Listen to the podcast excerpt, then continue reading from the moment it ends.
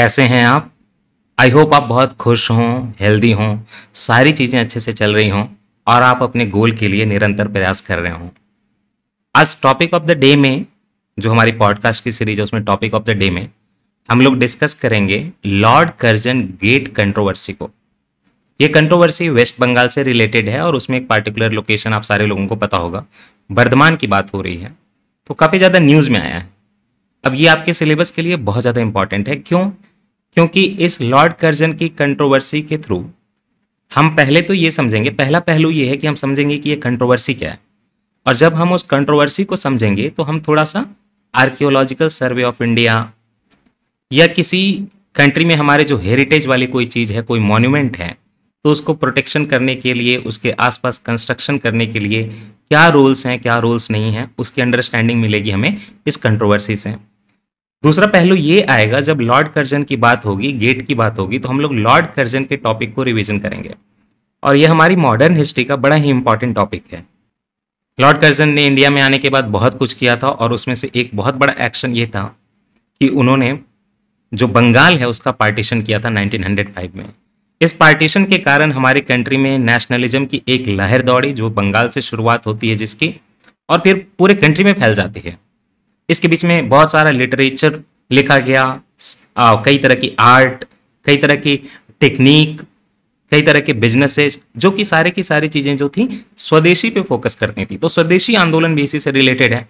तो ये modern history का बहुत ही सिग्निफिकेंट मेजर टॉपिक है। लॉर्ड कर्जन के डिस्कशन के थ्रू उन कुछ चीज़ों को भी हम टच करने की कोशिश करेंगे। तो आप आराम से सुनते रहिए इस चीज़ को आगे बढ़ते हैं। इसके पहले आप चाहें तो डिस्क्रिप्शन देख के हमारे डिफरेंट कोर्सेज के बारे में जानकारी ले सकते हैं। चलिए बस स्टार्ट करते हैं। पहले ये देखते हैं कि ये कंट्रोवर्सी क्या है। वेस्ट बंगाल में, बर्धमान ज़िले में 119 साल पुराना 119 इयर्स ओल्ड एक कर्जन गेट है। इंडिया में वाइस रॉय रहे थे। 1857 के बाद जो सबसे बड़े ऊँचे अधिकारी होते थे भारत में ब्रिटिश के, वो वाइस रॉय कहे जाते थे। उसके पहले उनका नाम गवर्नर जनरल था। हालाँकि ये दोनों चीज़ें अल्टरनेटिवली यूज़ होती हैं तो आप इस पर विवाद ना करें। तो वाइस रॉय उस टाइम पे जो थे लॉर्ड कर्जन जब उन्होंने बर्धमान को विज़िट किया 1903 में मतलब आज से 119 साल पहले तो जो बर्धमान के राजा थे, राजा मेहताब, उनके कहें कि आप आगमन की वेलकम करने के लिए, स्वागत करने के लिए गेट बनवाते हैं। पहले ये चीज़ें चलती थी, कोई बड़ा इंसान आए हमारे क्षेत्र में तो हमें गेट बनवाते थे। तो जब लॉर्ड कर्जन, जो कि बंगाल में ही रहते थे, जब बर्धमान विज़िट करते हैं तो बर्धमान के जो राजा थे, राजा मेहताब जिनका नाम था महाराजा विजय चंद मेहताब, वो वहाँ पे उनके लिए गेट बनवाते हैं, उनकी प्रशंसा में।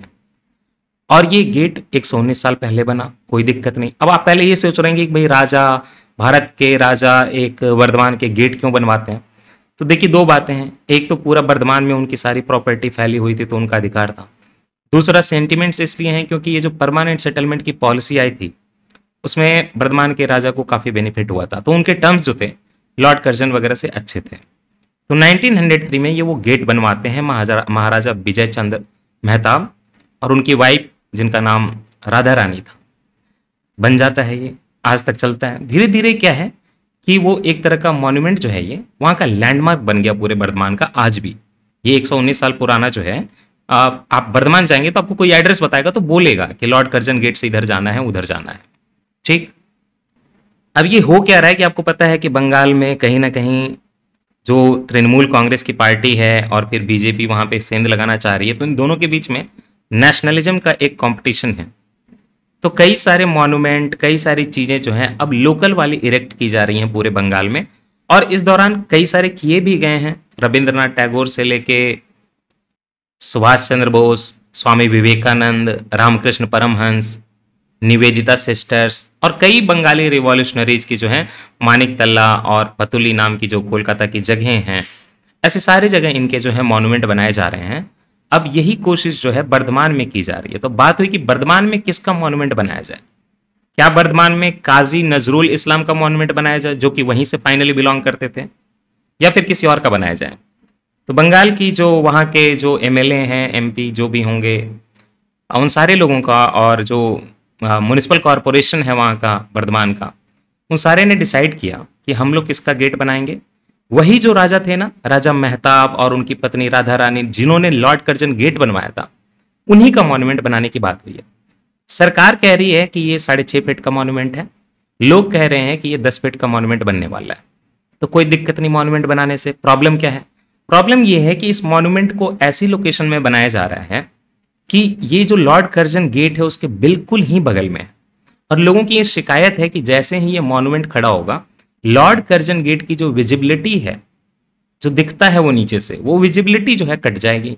इतना ही नहीं है, उसके बगल में बेसवा बांग्ला लोगो भी है, उसी विसिनिटी में, लॉर्ड कर्जन गेट के बगल में, उसका व्यू भी ऑब्स्ट्रक्ट हो जाएगा। तो इस पर लोगों का विवाद है, लेकिन बात यहाँ पे है कि भाई आप तो कंट्री के राजा का ही बना रहे हैं तो कोई सीधा विरोध करना नहीं चाहता। कि नहीं, यहीं के वर्धमान के राजा का है तो फिर क्या दिक्कत है? लेकिन आप ये सोचिए कि वर्धमान के राजा ने ही उस लॉर्ड कर्जन गेट को बनाया। अब हम वर्धमान के राजा की मूर्ति बना के ही लॉर्ड कर्जन गेट का व्यू ऑब्स्ट्रक्ट कर रहे हैं। तो ये थोड़ा सा कन्फ्लिक्टिंग लगता है कि शायद ऐसा नहीं होना चाहिए था और लोगों ने एक दिल में बसा लिया हेरिटेज को। तो उसको प्रोटेक्ट करना चाहिए था, उसकी विजिबिलिटी नहीं जानी चाहिए थी। इनफैक्ट जो इस गेट के आर्किटेक्ट थे, बनवाया तो था, खैर, राजा जी ने ही, खुद ही ने, मेहताब जी ने। लेकिन जो आर्किटेक्ट थे, उनके जो ग्रैंड नेफ्यू हैं, उनका भी कहना है कि हमें इस बात से खुशी नहीं है। तो चलिए, अब इसमें आर्कियोलॉजिकल सर्वे ऑफ़ इंडिया का इशू कहाँ से आता है, कहाँ से नहीं आता है, इस चीज़ को समझिए। पहले तो आपको ये समझना होगा कि ये जो लॉर्ड कर्जन गेट है, इसकी प्रोटेक्शन कहाँ से है? तो ये आर्कियोलॉजिकल सर्वे ऑफ़ इंडिया से प्रोटेक्टेड नहीं है, इस बात को समझिए। लॉर्ड कर्जन गेट जो है वेस्ट बंगाल हेरिटेज कमीशन द्वारा प्रोटेक्टेड है और इसको जो मेंटेन करता है मेंटेनेंस करता है, वो बर्धवान की म्यूनिसपैलिटी करती है। लॉर्ड कर्जन गेट जो है, वो वेस्ट बंगाल हेरिटेज कमीशन देखता है।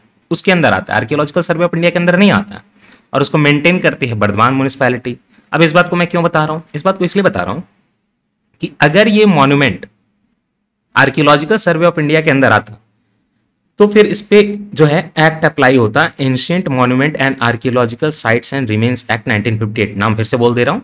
अगर ये गेट एएसआई के द्वारा प्रोटेक्टेड प्रोटेक्टेड होता कवर होता तो इस पर एक एक्ट अप्लाई होता ancient monuments and archaeological sites and remains act 1958 और वो कहता है कि अगर पहले से कोई हिस्टोरिकल बिल्डिंग या स्ट्रक्चर है तो उसके 100 मीटर्स में जो है कोई कंस्ट्रक्शन नहीं होगा तो इस गेट को के आसपास कोई चीज़ नहीं बनती। लेकिन दिक्कत यह है कि ये तो कहाँ से प्रोटेक्टेड है? ये तो बंगाल के, वेस्ट बंगाल के हेरिटेज कमीशन से प्रोटेक्टेड है। बर्दवान म्यूनिसपैलिटी मेंटेन कर रही है तो एएसआई का रूल रेगुलेशन तो यहाँ पे अप्लाई नहीं होगा, है ना? तो फिर यहाँ पे कंस्ट्रक्शन किया जा सकता है। लेकिन फिर भी कुछ लोगों का कहना है एएसआई के लोगों का कहना है कि ठीक है कि इसको प्रिविलेज नहीं है 1958 के एक्ट के अंदर कि 100 मीटर के अंदर कुछ नहीं बनाया जाए। लेकिन फिर भी इसका ये मतलब नहीं है कि आप किसी पुरानी हेरिटेज की चीज़ को मॉन्यूमेंट की चीज़ की सैंक्टिटी को वायलेट कर दें। और उसी राजा ने जिसने बनवाया था, उसी की इमेज निकाल के आप वहाँ पे व्यू को ऑब्स्ट्रक्ट कर दें। तो यही कन्फ्लिक्ट है। कुछ लोगों का मन नहीं है कि ऐसा यहाँ पे हो। ये आपने जो है पूरे इशू को समझ लिया। अब हम लॉर्ड कर्जन के बारे में जानेंगे। पूरे भारत में अगर सबसे ज़्यादा किसी वाइसरॉय की शिकायत की गई है, निंदा की गई है क्रिटिसिज्म की गई है तो वो की गई है लॉर्ड कर्जन की, क्योंकि इन्होंने 1905 में बंगाल को पार्टीशन कर दिया था। बंगाल को पार्टीशन ऐसे किया था कि एक मेजॉरिटी में हिंदू हो जाएँ, एक मेजॉरिटी में मुस्लिम हो जाएँ, और दूसरा, बंगाली लोगों को लिमिट करने के लिए जो वेस्ट बंगाल वाला एरिया है, उसको बिहार और उड़ीसा के साथ रखा गया था ताकि वो लिंग्विस्टिक भी माइनॉरिटी बन जाए। इसके बाद बंगाल में नेशनलिज्म की नींव पड़ी, पूरे कंट्री में फैली, और इसी मुद्दे पे कि बंगाल का जो नेशनलिज्म है, क्या उसको पूरे कंट्री में फॉलो करवाया जाए? इसी मुद्दे पे कांग्रेस जो है, इंडियन नेशनल कांग्रेस, वो भी डिवाइड हो गई थी गरम दल में और नरम दल में, मॉडरेट्स में और एक्सट्रीमिस्ट में। यहीं से कहानी की शुरुआत हुई थी।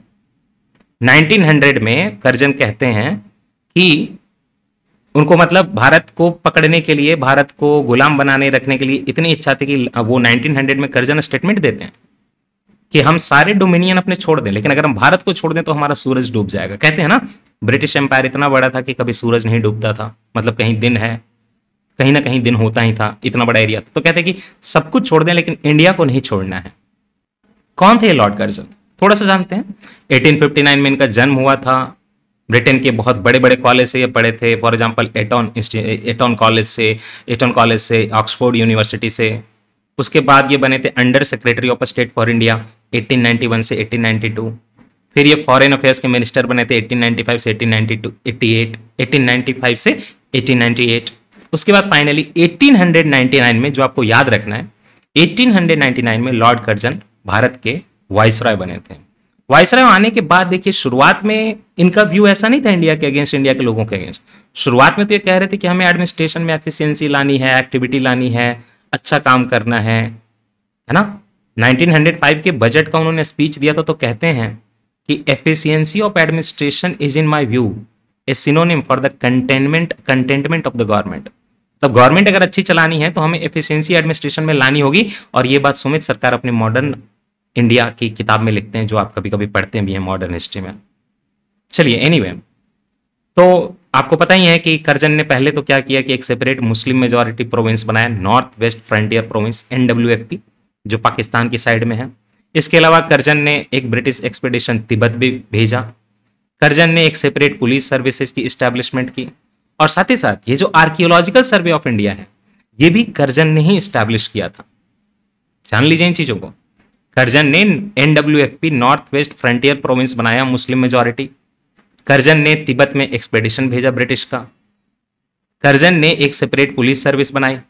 पुलिस सर्विसेज़ आईपीएस एंड साथ ही साथ करजन ने आर्कियोलॉजिकल सर्वे ऑफ़ इंडिया भी स्टैब्लिश किया। और शुरुआत में तो ये हमारे कॉलोनियल जो इसके सब्जेक्ट से मतलब इंडियन लोग थे, उनकी जो है तारीफ़ करता कई बार तो रेसिज्म के अगेंस्ट इतना इन्होंने एक्शन लिया। देखिए 1899 में एक ब्रिटिश सोल्जर था, जिसने एक रंगून की महिला का रेप किया था। म्यांमार में, रंगून में एक ब्रिटिश ऑफिसर ने एक क्या किया था? एक महिला का रेप किया था।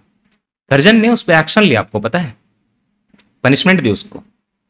सोल्जर्स को यहाँ पे इन्होंने काफ़ी डिसिप्लिन भी किया कि आप लोग जो इंडियन कुक के साथ पिटाई करते हो सियालकोट जो पाकिस्तान में पंजाब में है वहाँ पे ब्रिटिश ऑफिसर कई कुक को पीटते पीटते थे इंडियन लोगों को तो एक की डेथ हो गई थी यहाँ पे 1902 में। तो करजन ने उसको भी आ, वहाँ पे भी पनिशमेंट दी लोगों को डिसिप्लिन किया ब्रिटिश को। साथ ही साथ ही unsuccessfully only but Calcutta high court को भी जो है वहाँ पे थोड़ा सा कंट्रोल करने की कोशिश की। आसाम का एक टी मैनेजर था ब्रिटिश उसने वहाँ पे एक कूली की मर्डर कर दी थी। तो उसके खिलाफ भी करजन जो है कलकत्ता हाई कोर्ट को स्कूलिंग करने की कोशिश करते हैं। तो वो सक्सेसफुल होते हैं। बट देन बात ये आती है कि इतना कुछ करने के बाद भी करजन को हम लोग कर्ज क्यों बोलते हैं? क्योंकि जो इंडिया में उस टाइम पे एक मिडिल क्लास पैदा हो रहा था इंडियन नेशनल कांग्रेस के खेमे के अंदर, जो कहीं ना कहीं आज़ादी नेशनलिज्म डोमिनियन ऐसे डिमांड करने लगा था, उससे भी करजन को बहुत प्रॉब्लम थी। वो एडमिनिस्ट्रेशन अच्छी चाहता था, लेकिन ब्रिटिश का रूल चाहता था। इंपेरियलिस्ट वो एक नंबर का था। कई अनपॉपुलर मेजर लिए। अब इसके जो अनपॉपुलर मेजर हैं, वो आपको याद रखने हैं। 1899 में Calcutta municipal amendment act pass किया, जिसके कारण जो इलेक्टेड रिप्रेजेंटेटिव थे कैलकाटा कॉर्पोरेशन में, उनकी नंबर कम हो गई। याद रखिएगा 1899 में लॉर्ड कर्जन ने Calcutta municipal amendment act pass किया, जिससे जो इलेक्टेड रिप्रेजेंटेटिव थे कैलकाटा कॉर्पोरेशन में उनकी कमी हो गई। इलेक्टेड मतलब कौन? इंडियन लोग थे। इंडियन यूनिवर्सिटीज एक्ट इसने पास किया 1904 में। और उसके थ्रू पूरे की पूरी जो कलकत्ता यूनिवर्सिटी है, वो गवर्नमेंट के कंट्रोल में चली गई। ये क्यों क्या होगा? क्योंकि यूनिवर्सिटीज के जो युवा थे, वो ब्रिटिश से नाराज़ थे और रिवॉल्यूशनरी एक्शन करने जा रहे थे। इतना ही नहीं है। Indian official secrets amendment act लेकर आया 1904 में। वहाँ पे उसने फ्रीडम ऑफ़ प्रेस जो है, वो कर्टेल कर दी। है ना? और ये ब्रिटिश ऑफिसर इतना बुरा था कि ये कहता था कि ये इंडियन नेशनल कांग्रेस तो बिल्कुल फेल हो जाएगी, बहुत बेकार ऑर्गेनाइजेशन है, इसका इन्फ्लुएंस खत्म हो चुका है। इसी दौरान इसने 1905 में बंगाल के पार्टीशन की बात कर दी। और उसके कारण जो सेंटिमेंट बंगाल में पैदा होते हैं, उससे नेशनलिज्म पैदा होती है बंगाल में, और धीरे धीरे जो है वो नेशनलिज्म पूरे कंट्री में फैल जाती है। अब बंगाल के पार्टीशन को सुनिए। तो कैलकाटा कैपिटल थी ब्रिटिश राज में, है ना? एक प्रेसिडेंसी थी, बंगाल प्रेसिडेंसी का कैपिटल था। और वो लार्जेस्ट प्रोविंस था इंडिया में. One of Bengal presidency was one of the largest province in India इसमें 78 मिलियन लोग थे. आज का जो वेस्ट बंगाल है बांग्लादेश है बिहार है, कुछ पार्ट छत्तीसगढ़ का भी उड़ीसा है असम है, ये सारे का सारा जो है बंगाल प्रेसिडेंसी में आता था. तो एक तो ब्रिटिश ऑफिसर का लॉन्ग टाइम से कहना था कि बहुत बड़ा है तो एडमिनिस्ट्रेशन में दिक्कत आ रही, है ना? ऑल्सो उनको लगता था कि कैलकाटा जो है कहीं ना कहीं एजुकेटेड नेशनलिस्ट की जगह बन गई है.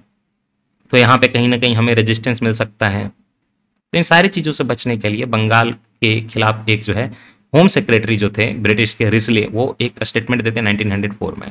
Bengal united is a power Bengal divided will pull in several different ways तो बंगाल यूनाइटेड बहुत अगेंस्ट हमारे हो सकता है पावरफुल लेकिन डिवाइड कर दें तो फिर हमें कोई दिक्कत नहीं आएगी। और जुलाई 1905 में करजन अनाउंसमेंट करते हैं, आपको याद रखना है। जुलाई 1905 में करजन अनाउंसमेंट करते हैं कि बंगाल को दो प्रोविंस में बांट देंगे।